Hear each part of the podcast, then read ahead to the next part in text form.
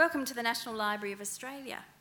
I'm Nikki Mackay Sim, Acting Senior Curator of Pictures and Manuscripts, and it's my great pleasure to welcome you to tonight's fellowship presentation and to introduce you to our guest speaker, Dr. Carolyn Young.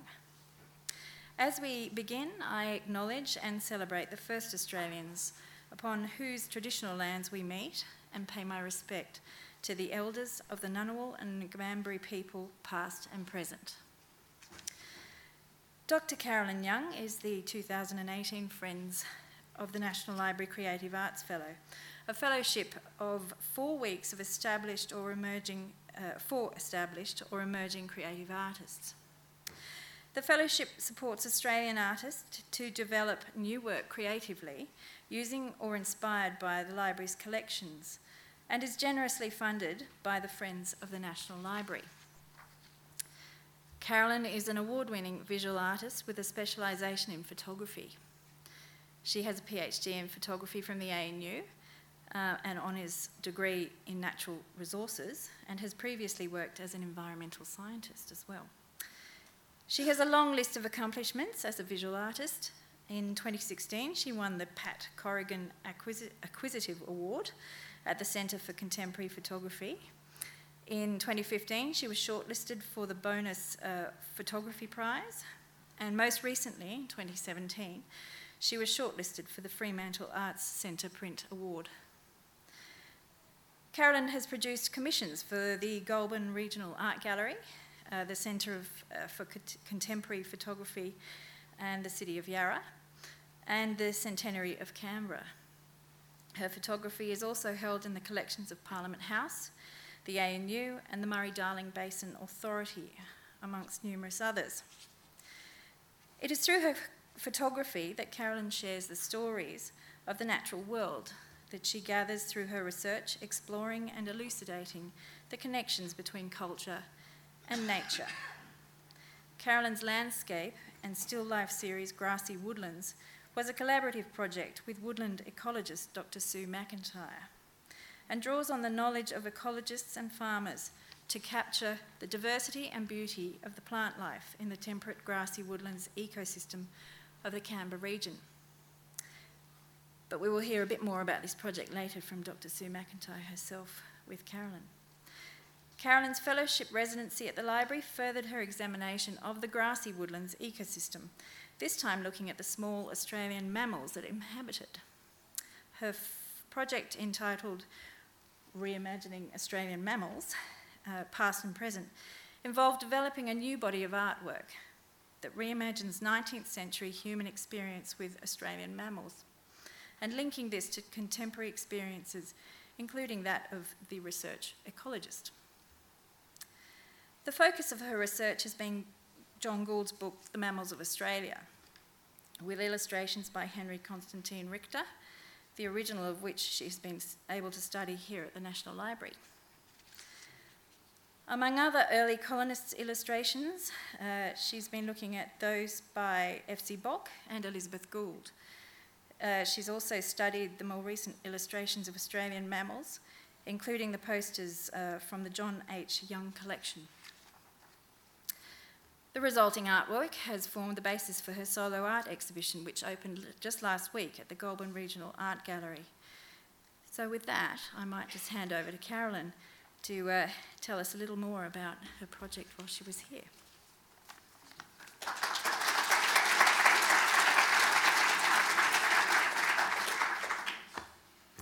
Thank you, Nikki, for that lovely warm welcome. I'd also like to acknowledge the traditional custodians of the country that we're gathered on today and pay my respects to the Ngunnawal and Ngambri elders past, present, and emerging. I'd like to thank the library staff for giving me um, such great guidance here in the library and helping me explore the wonderful archive here. I had a really great four weeks. Um, it's quite extraordinary what's here in that special collections room. And I'd like to also thank the Friends of the National Library for their generous support to fund this fellowship. And finally, I'd like to thank you for coming and showing such interest in this topic.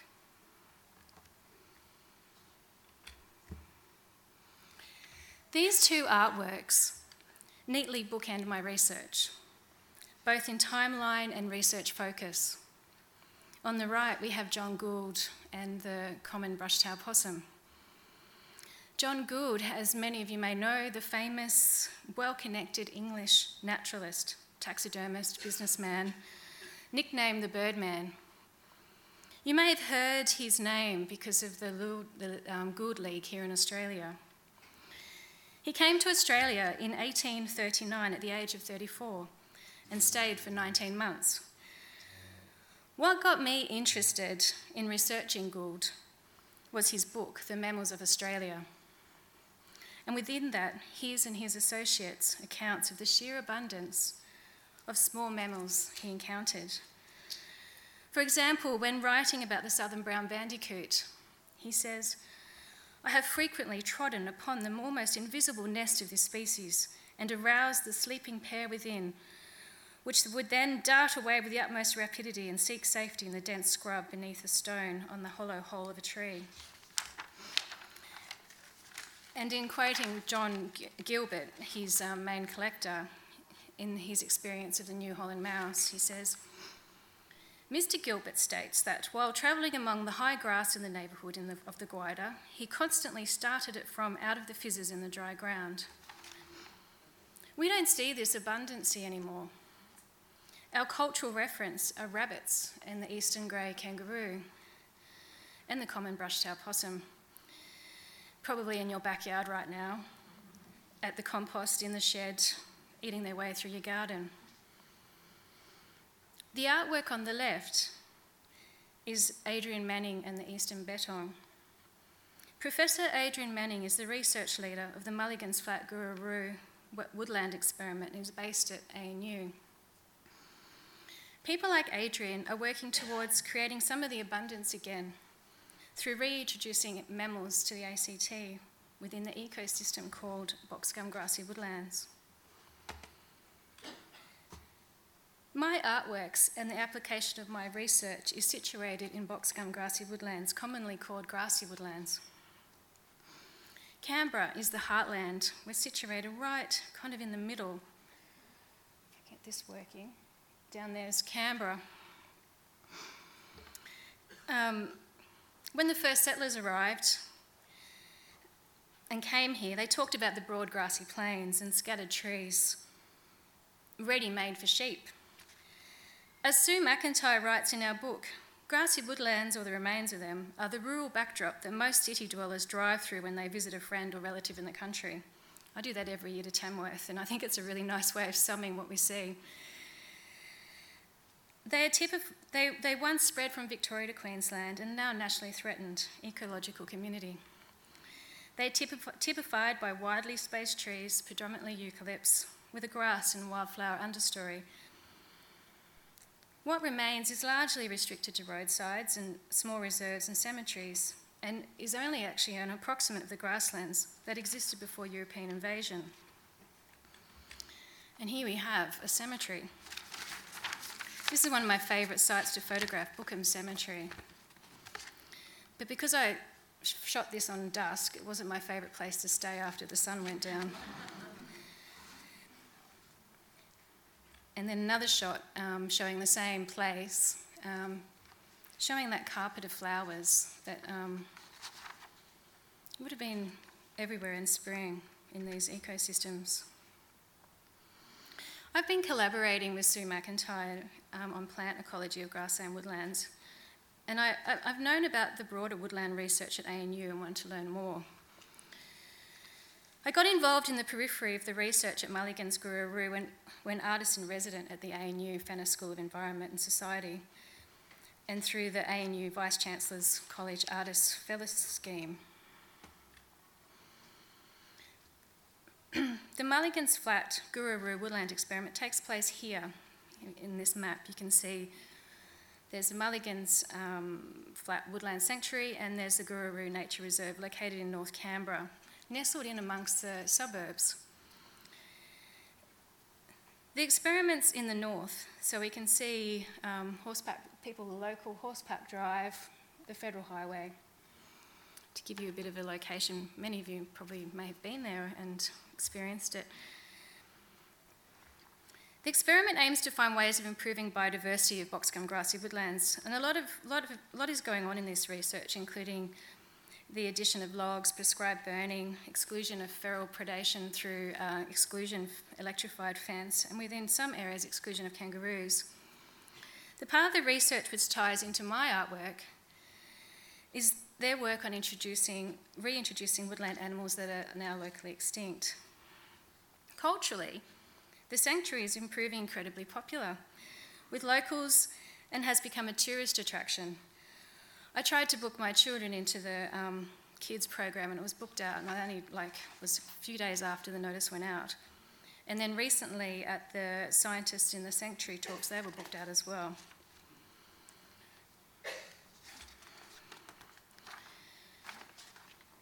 As context, I'll show you a couple of pictures I made while I was um, resident at Fenner. And this is an example of um, plants collected from Mulligan's Flat in spring, showing some of the diversity, including the yam daisy, if you have a look at the image and see if you can find it.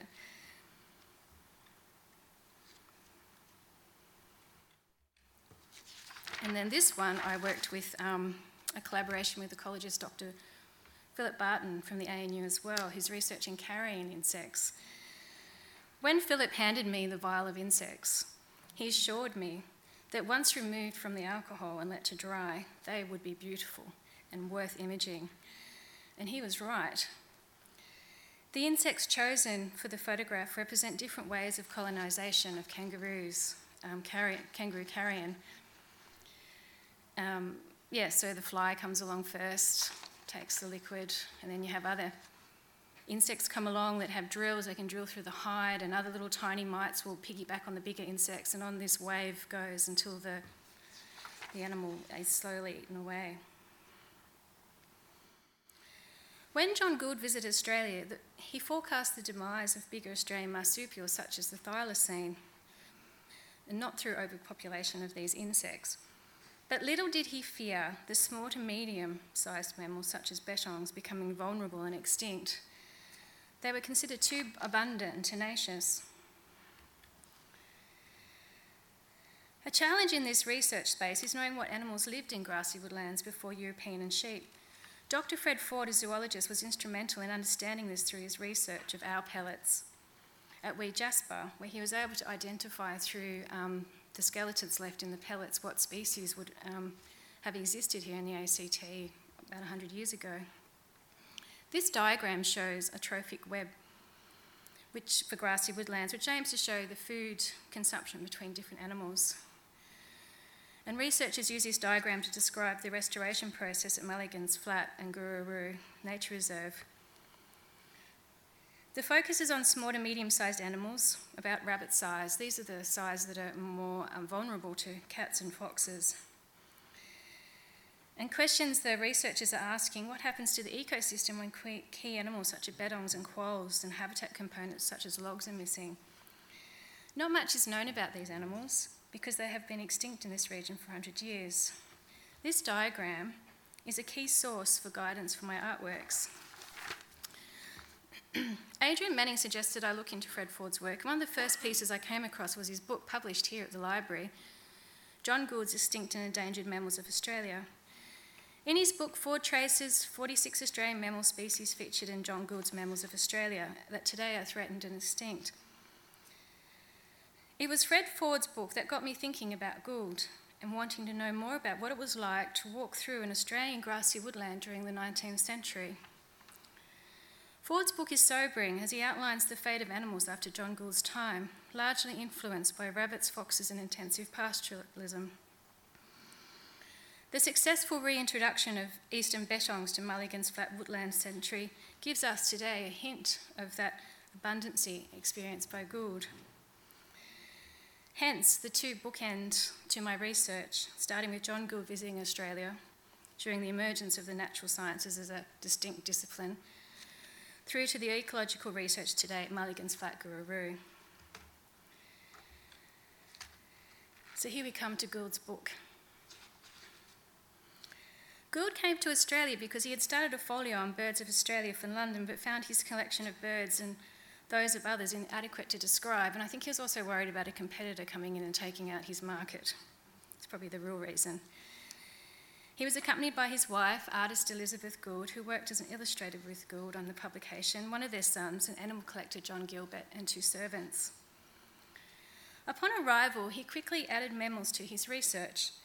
As he writes in the preface to his book, it was not until, however, I arrived in the country that I found myself to be surrounded by objects as strange as if I had been transported to another country that I conceived the idea of devoting a proportion of my attention to the mammalian class of the extraordinary of its extraordinary fauna. The Mammals of Australia. Gould was author, publisher, bookseller. Published in 13 parts in three volumes from 1845 to 1863, it contains 182 illustrations contributed to Gould and the artist H.C. Richter. It's by far the best and most comprehensive publication of artworks on the subjects of the 19th century, best to be seen firsthand up in the special collections room upstairs and not here digitally. I was in Dymocks a few months ago and came across some very bad reproductions of this artwork. It really made me sad because when you see the real ones, they just shine. The book is quite large. It's an imperial folio. It's about it's 55 centimetres high. And Gould was one of the first naturalists to, um, to accompany pictures with text. He writes text in an attractive way. He talks about, he gives a description of the animal's external morphology, reference to the sexes, habitat, and he quotes correspondence and writes anecdotes when he had first hand experience of the animal. This interesting text may have been one reason for his success, unlike George Robert Waterhouse, who was head of the British Museum in the 1840s. His publication, Natural History of Mammalia, was discontinued through lack of funding. And when I was looking through that book, I saw someone had written a note saying, I'm not surprised it got discontinued, it was so boring. it's like each animal has page after page after page just describing its morphology, but nothing else.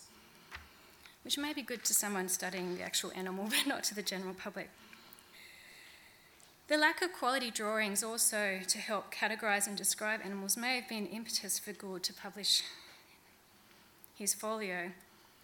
But luxury picture books are expensive to make, and so he required subscriptions from the wealthy. And I read from that um, he would charge £41 for a subscription.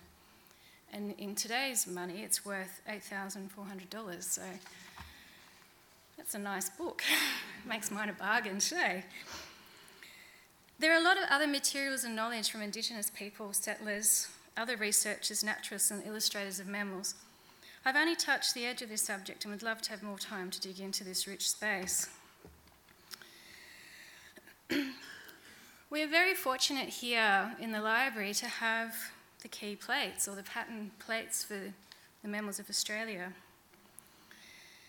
These are pre publication lithographic impressions, hand coloured with manuscript notes and were used as reference by the team of colourists producing prints for the publication.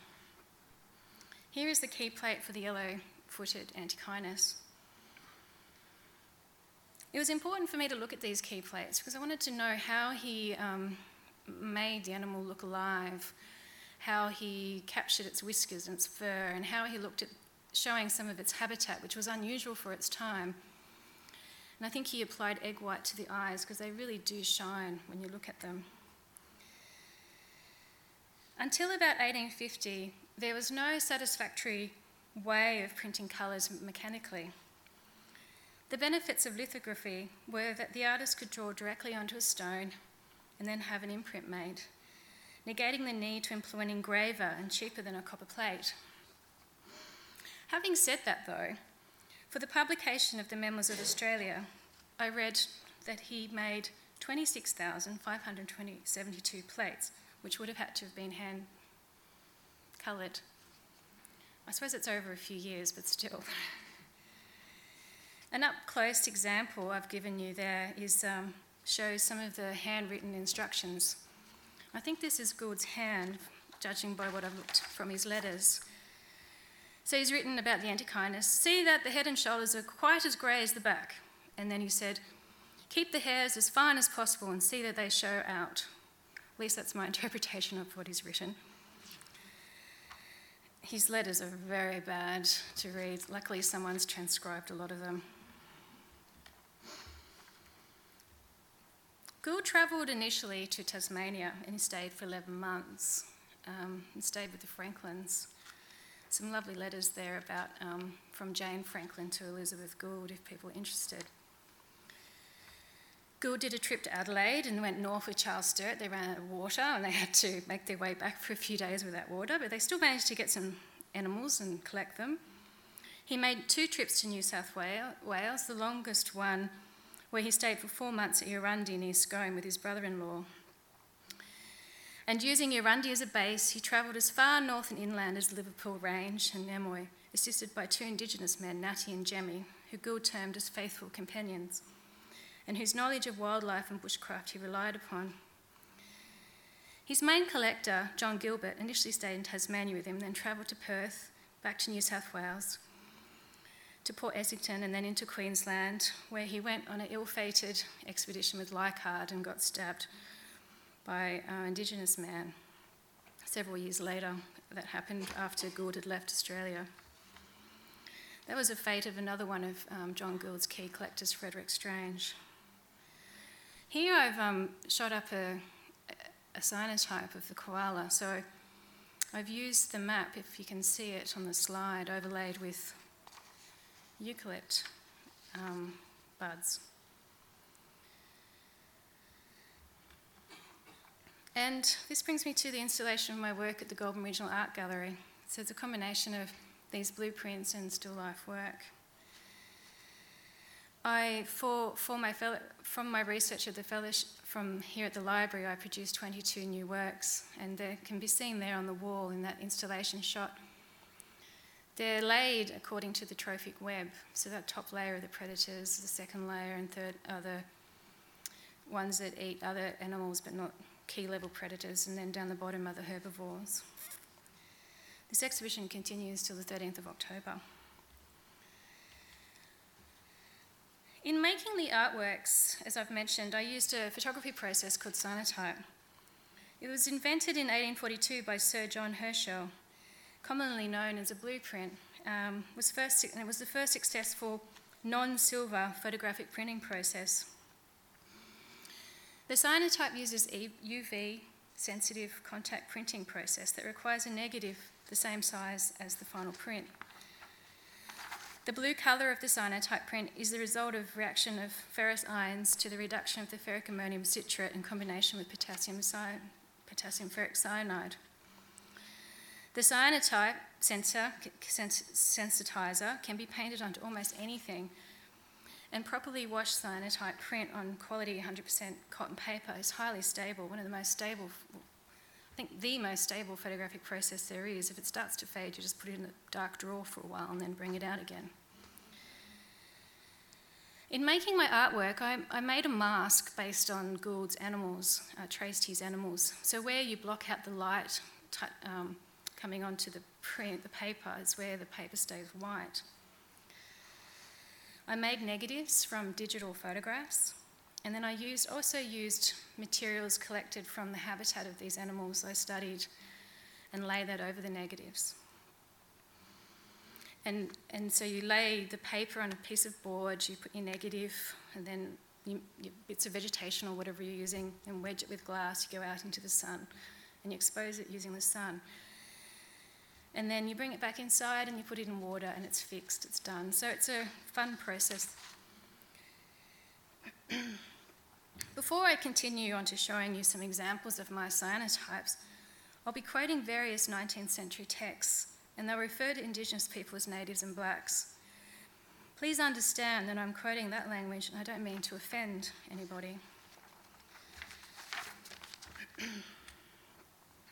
so we have the eastern pygmy possum.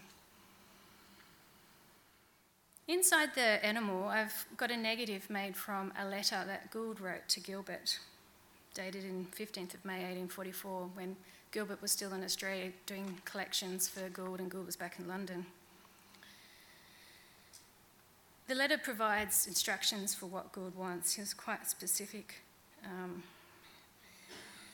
for example, make full notes of the habits and economy of everything you collect, the colour of their parts, etc., all of which you will, in the fullest manner, trans- transmit me for my sole use.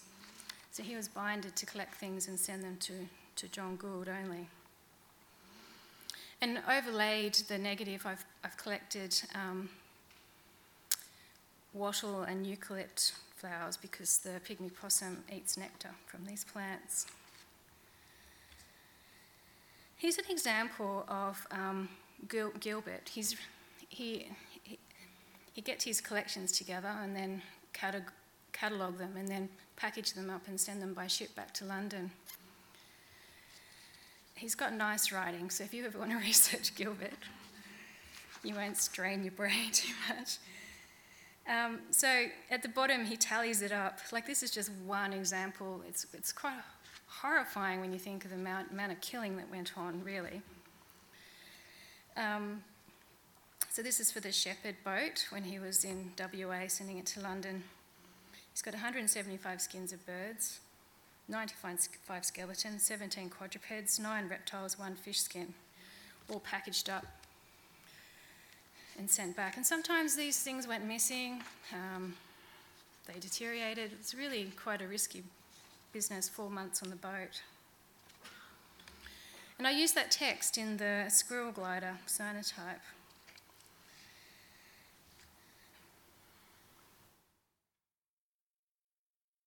And here's a picture of the rufous bettong, locally extinct, um, but not extinct elsewhere. Um, in my research, it became quite apparent how vulnerable the ground nesting species are, the ones that rely on making nests in grass. And, um, and so I started making a lot of works with grass and a lot of trying to make tunnelling and laying, laying that over the paper. So the next sequence of photographs um, shows you that some of those examples and here I've got the picture sitting on top of the picture by Richter, um, John Gould's illustrator. Southern brown bandicoot. This, there's just so much written about the brown bandicoot. Like if, like you, think it was just must have been everywhere around Sydney because a lot of the naturalists were writing papers about them and sending them to the Zoological Society and uh, other societies in London.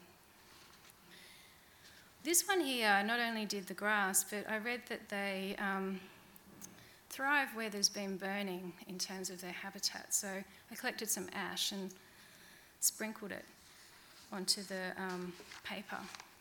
Ended up with you know something that looks like the stars rather than. This is the um, which is locally here. It's not extinct also uses a grass nest. And the water rat, I had the pleasure of um, seeing the water rat in my dam. I live out at Wamboin, just out of Canberra Hills, we can call it. Um, yeah, and we, I, there was, I was walking with my dog, and he, typically she flushed this rat thing out into the dam. I thought I'd drown something until I discovered that actually was a very good swimmer. And discovering or seeing this rat stayed for a winter. It's probably moved down down the gully to the next dam, which is much bigger now. But um, I hope hope it's still alive somewhere. But it did actually, seeing this rat and watching it at work, it did um, answer a few questions I had because as the dams were getting low, I was wondering why there was all these piles of freshwater mussels absolutely everywhere. And it, it was to do with the rat. They dive, pick them up, swim to the edge, pull it apart, eat it. But they too also nest in um, in grasses, in particular within the roots of plants. So this one has roots laid over it. And a bit of a change. The New Holland mouse, mouse, it's one of the species that's being targeted to reintroduce to Mulligan's Flat. And um, uh, is, these are some pictures of their labor- laboratory in ANU. So they, they've, it's locally extinct here, but there are still species are obviously available in New South Wales where they collected it. Um, and so what they're doing is they've brought them into the lab and they've got this um, breeding program to breed them up before they release them. Very intensive. I just watched it for a couple, you know, for an hour. Imagine, and um, so you can understand why research is so expensive. And they try and make life good for them and give them tunnels and things to run around in and interesting food and try and, you know, match them up with compatible mates and try not to let them get too fat. That's another thing that captivity doesn't. This one here's a little bit fat, I'm told. And they give them shredded paper and they make these most beautiful nests. This one doesn't do it justice, very neat. So, continuing this whole grass and tunnel, I kind of made a very amateur attempt. I got grass and laid it over the, the paper. I kind of like that it's pretty dodgy because it shows the skill of the animal and the inadequacies of the human. and back to the Eastern Bettong with Adrian Manning's portrait.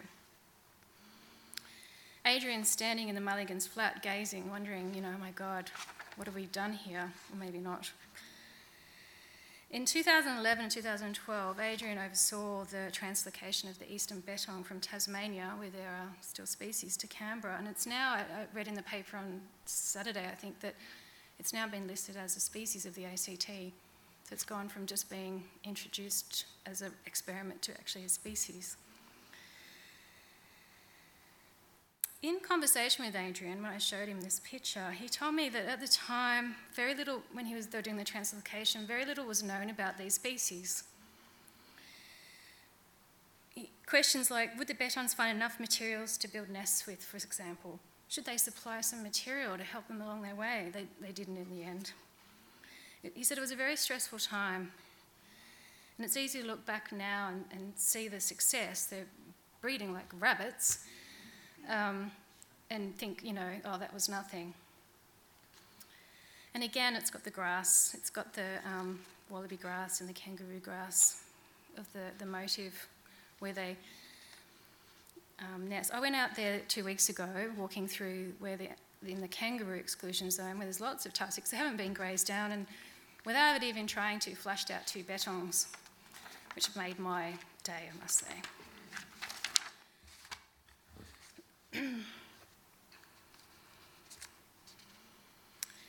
so, I come to some illustrations. Bettongs, well, before I talk about the illustration, bettongs were a familiar part of colonial life, notable garden and agricultural pests somewhat akin to rabbits, being readily adapted, adaptable to modified habitats. And that resemblance to the rabbits, size and same habits, which is why Gould initially called them Bettongia cuniculus, which means rabbit. That's not their name anymore. Um, this illustration is by Gould. I, the, the library has copied all the correspondence and papers of Gould that are held at the British Museum. And um, and it, I was quite excited to come across this because there's nothing left of, there's no, di- Gould didn't leave any um, diaries behind or drawings or sketches really. Um, it's mostly just what he's written in the Mammals of Australia and his letters to various people. And there's, all, there's this debate whether he was actually a good drawer or not because he's, he's got his name on all the lithographs. So if anyone's read um, the book The Ruling Passion of John Gould by Isabella Tree, she kind of thinks he exploited her wife, his wife. And Melissa Ashley, in her recent book, The Birdman's Wife, if anyone's read it, she sort of follows Elizabeth um, Tree's line of thoughts. Sharp, who um, worked with Gould and wrote a short biography of him, said that Gould always did sketches um, for the illustrators to um, to guide their, their work. And um, he says he's a bit of a rough sketcher, but he had a good eye for detail in terms of knowing colour and things like that. And in this, um, this little crude little diagram, really, it's of the bettong, He talks about how the tail is used, how the bettong is using the tail to scratch itself. When I first looked at it, I thought, oh, it's a bettong trying to jump, but no. That's my interpretation of his text, anyway. And these are notes by Richter, his, um, his illustrator for Mammals of Australia, because unfortunately, Gould's wife Elizabeth died in 1841 before they started publishing um, the book on mammals. And so he had to get another illustrator, and he worked with Richter for most of the Mammals of Australia. Richter had never been to Australia, so he had to come, somehow do these illustrations without uh, often observing the animal. So he made sketches based on um, drawings that, um, illustrations based on drawings that Elizabeth Gould and John would have done in Australia from animal skins and also from live animals that were um, the ones that had successfully been transported back to London. And this one here, he's made all these notes, and I'll show you some more sketches about the behaviour of the bettong. For example, he starts off by talking about how the bettong carries grass in its tail. and, the, and the drawing here on the right is one that is incorporated into the plate when you look at it. And then he's um, incorporated various other stances. And then also, I thought interesting, on the right hand side, he lists um, the measurements of the animal, how long their tail are, his tail is and feet, to help with his drawing. A bit like an ecologist, a bit like Waterhouse did in his very exciting book. Um, in my art practice, I also looked at the feral animals because that's quite a big story in, in, for Mulligan's Flat. So the causes of marsupials are becoming vulnerable and extinct, increasingly agricultural landscape bounties, competition for the rabbit, feral domestic cats, and the red fox. The fox I learnt when I went to science scientists in the sanctuary is more prevalent around humans, um, more um, higher numbers. You might not be able to see it, but I created a negative of Mulligan's Flat, the topographic map behind the fox. And for the cat, I, I created a negative using the topographic map for Wamboin, where I live. And for the dog, I've included the rifle. when Gould came to Australia, binoculars hadn't been invented, and they were so they were pretty much resorting to guns so they could catch these things and um, identify them. So I put the dog in the, I put the gun in the dog. Another reason I put the gun there is because often in his um, Mammals of Australia, he writes about how, you know, we shot this animal and then the dogs went after it, or the dogs went after it and then we caught it, kind of thing. For example, when writing about the southern brown bandicoot, how it would be startled by him walking through the bush and it would probably have made it safely to another hiding place. And then Gould says, if their career were not stopped by a discharge from my gun or by my dogs.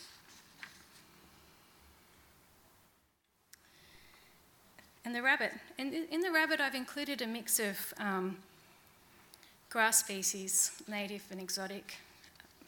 Because I suppose the rabbit, the way we are now in Australia, ecologists would call it, I think, if this is the right term, a novel ecosystem where we are kind of moving forward with a combination of um, animals from different places now.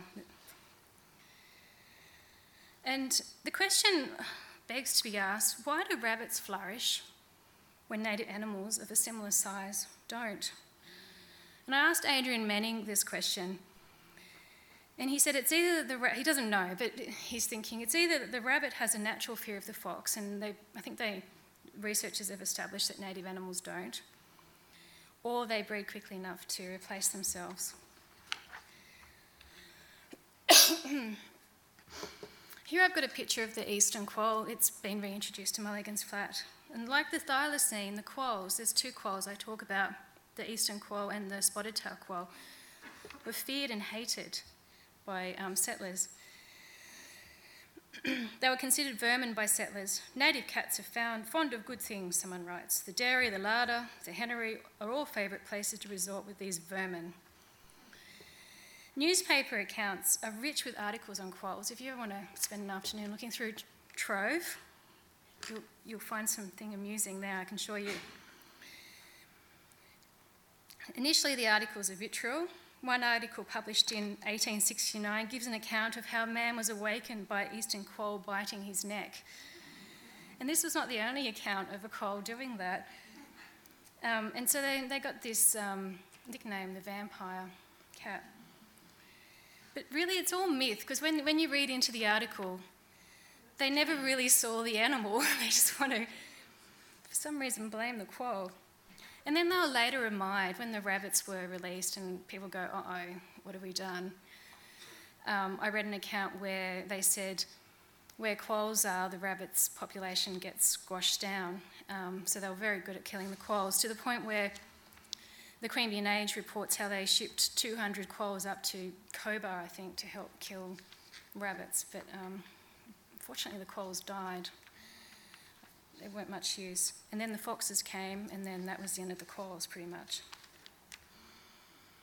Gould, when he was writing about um, quolls in the Mammals of Australia, he seemed to have a more measured um, view of them. He says the animals of this genus are very viverrine, so their name is has um, viverrine as the species, meaning cat-like, both in their appearance and in their sang, sanguinary disposition, and are probably the true representatives of Australia of that group of quadrupeds. The, the term, I can't pronounce this very well, I'm sorry, sanguinary, is rightly applied to some of these animals. Yet there is not one which a child might not conquer. The boldest of them are most troublesome and dangerous, and robbery of the hen roost is the utmost of the depredations their nature prompts them to commit. It's an up close. So this was what this is like a first study I did of the quoll, and I was just thinking about rabbits and so there's rabbit bones and rabbit hair, drawings of rabbits, in amongst the bushes of um, boxgum grassy woodland. And this is a cyanotype of the um, spotted tail quoll, which in, is located in New South Wales. Um, yeah, I, I, incorporated the, um, the feathers, thinking about the whole fear of the poultry being taken and the bird netting as a way of protecting the, the, the, the, fowl, but also thinking about the fence that's been put up at Mulligan's Flat and how we now have these animals contained by a fence. This is um, a, a, picture of a footprint tunnel that um, Mulligan's Flat researchers uh, provided me. It shows you mouse mouse pads. So they create a tunnel with um, ink pads and, and entice the animal in with um, peanut butter. You could do it at home, I think. And this is a picture of the Antechinus where I've incorporated some of those footprints. And using that process, the researchers recently found out that the agile Antechinus is now, they, they thought it was extinct, but they discovered that it is in the ACT. And the echidna. This one, this echidna contains text by Gerard Krefft's The Mammals of Australia, which was published in 1871. It was a lower quality um, publication. It only had 15 plates, but it was designed to reach an educational audience and not require subscriptions. And Gerard Krefft was the, um, he's a zoologist and he was the director of the Australian Museum in Sydney. At the time of the publication, not much was known about echidnas, particularly how they reproduced. It completely bewildered them. There's all these accounts in the Mammals of Australia about talking to Indigenous people and settlers and all sorts of people, and, and lots of um, um, lots of cutting up of echidnas took place to try and figure that one out. If you go to the exhibition, you can read the text that Krefft has written that's, and see what he, how he experimented with echidnas. I won't read it out. You can go to the exhibition and read it for yourself. Um, it's not very nice. And this is an image of the common ringtail possum. I believe they live in the Namadgi. And I've got a picture of Joseph Lycett, the um, Indigenous man climbing the tree, hunting for marsupials, most likely. And um, if you want to read about an interpretation of these paintings, I could recommend reading John Maynard's book, The Light and Shade and Aboriginal Perspective of Joseph Lycett's Art. Joseph Lycett was a convict who he got pardoned and then he, he did some um, scenes of New South Wales, including Aboriginal life in the 1820s until he got caught for forgery again. And the grass, it's cut up and laid over it quite thickly because the representing again that grass bowl of a nest. I've forgotten what it's called. It's very beautiful. When you see them, it's it's like a basket. And finally, my last slide of the animals is um, the Phascogale. Gould requested that Gilbert find out as much as possible from Aboriginal people. And he writes to Gilbert on, in 1839. Oh, Gilbert writes to Gould, sorry, and says the, govern, the governor, which is in WA, the governor has given directions for two natives to be chosen for my express purpose. They will be essential use to me as they know perfectly well to, where to find particular species. Um, so, yeah, they, and Gould, um, he, he realised to learn quickly he had to engage the local people. And again in a letter in September 1839 from Perth, Gilbert writes to Gould, You will be pleased to hear that I have succeeded in getting Aboriginal names to nearly all my species. And in this animal here, in, in the Mammals of Australia, Gould lists the different sources of information um, as well as the Aboriginal name of, often in the text. And, and for this species, it, um, the species name is um, Tapa which is the um, New South Wales Indigenous people's name for this animal. Oh, before I say thank you, I have a concluding slide. so, in my artwork, my aim was to bring together aspects of 19th century experiences of Australian mammals the curiosity of learning, the experience of abundancy, and overlay this with scientific knowledge and first hand experiences of today. I chose to use the cyanotype process because of the possibilities it has for developing layers within the artwork. I hope that when you go back out into the grassy woodland landscape, you have a think about what it was like, what it is like now, and what it might be in the future. And thank you. Thank you, everybody.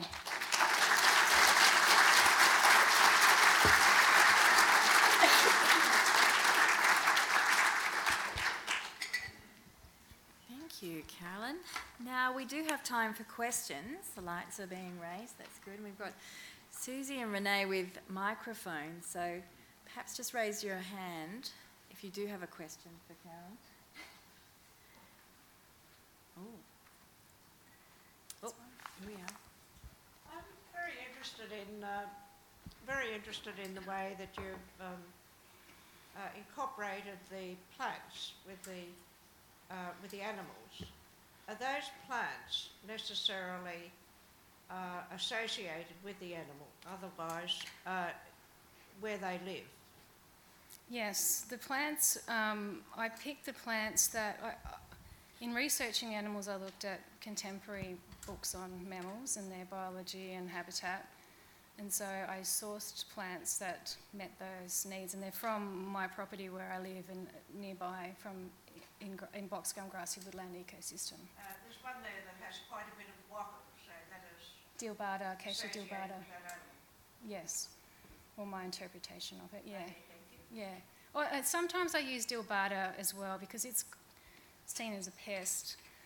Like I, I, I married the dealbata the, with the um, common brush-tailed possum, for example, because they're both kind of, when you go to barbecues, they both generate the same discussion. so, not always the biology, but it's a cultural, yeah.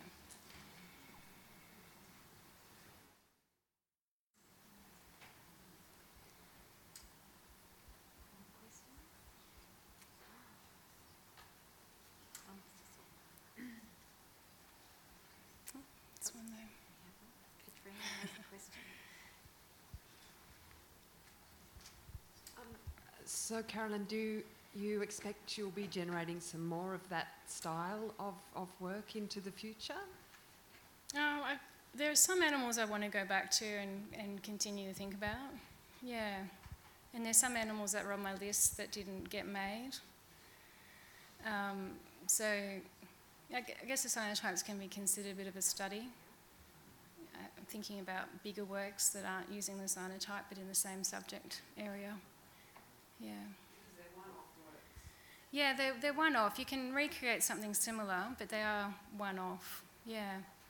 So you just keep reworking the idea until, yeah.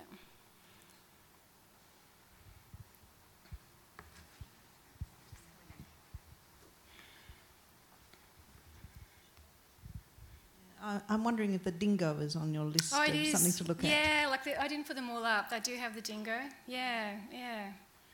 I wonder what the impact of reintroducing dingoes into this area might be. Yes. Well, I mean, I've got a dog that's Kelpie, and I think that's a descendant of the dingo, has similar desires. Um, yeah, I don't know. You could ask an ecologist in the room what they think about reintroducing the dingo. well, my son happens to be working on that for his Oh, really? research Oh, area, so. I thought I'd just throw it out yeah, there. throw it at me. But my sister-in-law's got dingoes. She's part of the rescue, and they come and stay with us. And yeah, I don't know. If you got sheep, you wouldn't be happy, would you? but yeah, the kangaroos. There's no predation on them. They're grazing themselves out of house and home. Yeah, it's tricky.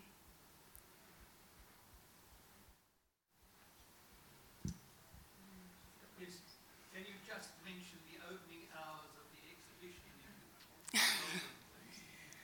Okay. Um, it's open, I think, well, I can tell you the weekends.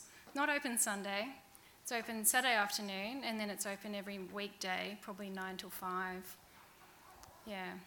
Yeah. And there's an artist talk on Friday at 1 o'clock if people are interested, with myself and another lady who's exhibiting there. And then on the 21st of September, we've organised a science art panel with Sue McIntyre and Belinda Wilson, who's doing her PhD on quolls. So we'll be in the gallery. People are interested in attending that and having a discussion. Yeah. Hello. Did, did that sound? Yeah. Oh, thank you. That was so interesting. Oh, I just really wanted to make a bit of a comment, though, really as an art historian, but also because Elizabeth Gould was my great, great, great, great grandmother, and she did not feel exploited in any way. Oh, she didn't? And it's become a bit of a kind of feminist mythology, I think, that somehow she was slightly um, used and maybe abused by John Gould. She thought she was having the best time. she thought she was what, sorry? Having the best Oh, time. good. she loved what she did. Yeah, good. Yeah. I've, I've read her diary and her Yeah. letters, and she comes across as very modest, but Yeah, No, but Yeah. she, she felt that she was very privileged to have that opportunity to come to Australia. okay. It's a little bit of fiction that's been. Yeah, yeah. It's started by Isabel, Isabella. Yeah. Yeah, yeah. But thank you, that's fascinating. Yeah, well, thank you for sharing that. Yeah.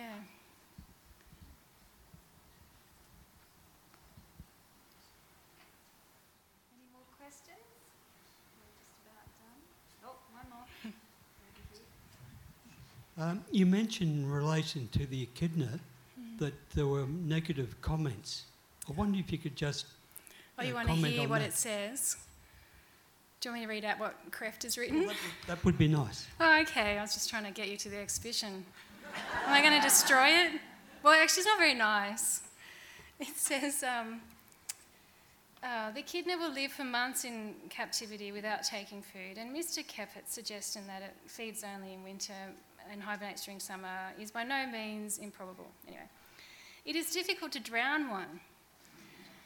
About eight to ten minutes at least are necessary for the experiment.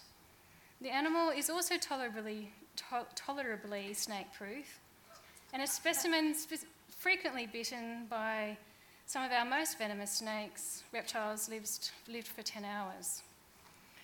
The animal often appears to be rooted to the ground, and if sheltered in some convenient corner where the soil is stiff clay, a spade is necessary to um, kind of wedge it.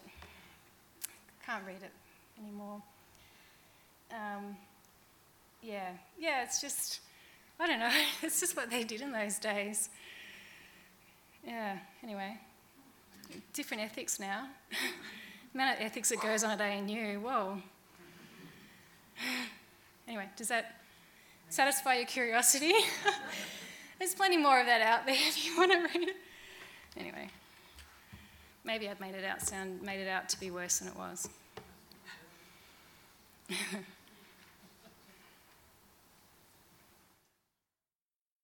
Done? That might wind us up for the questions, I think, because we do actually have another part to this evening, don't Thank we? you, everyone. Yeah, we do. Just the- Can I just you get to look at a picture. Ah, lovely. Absolutely.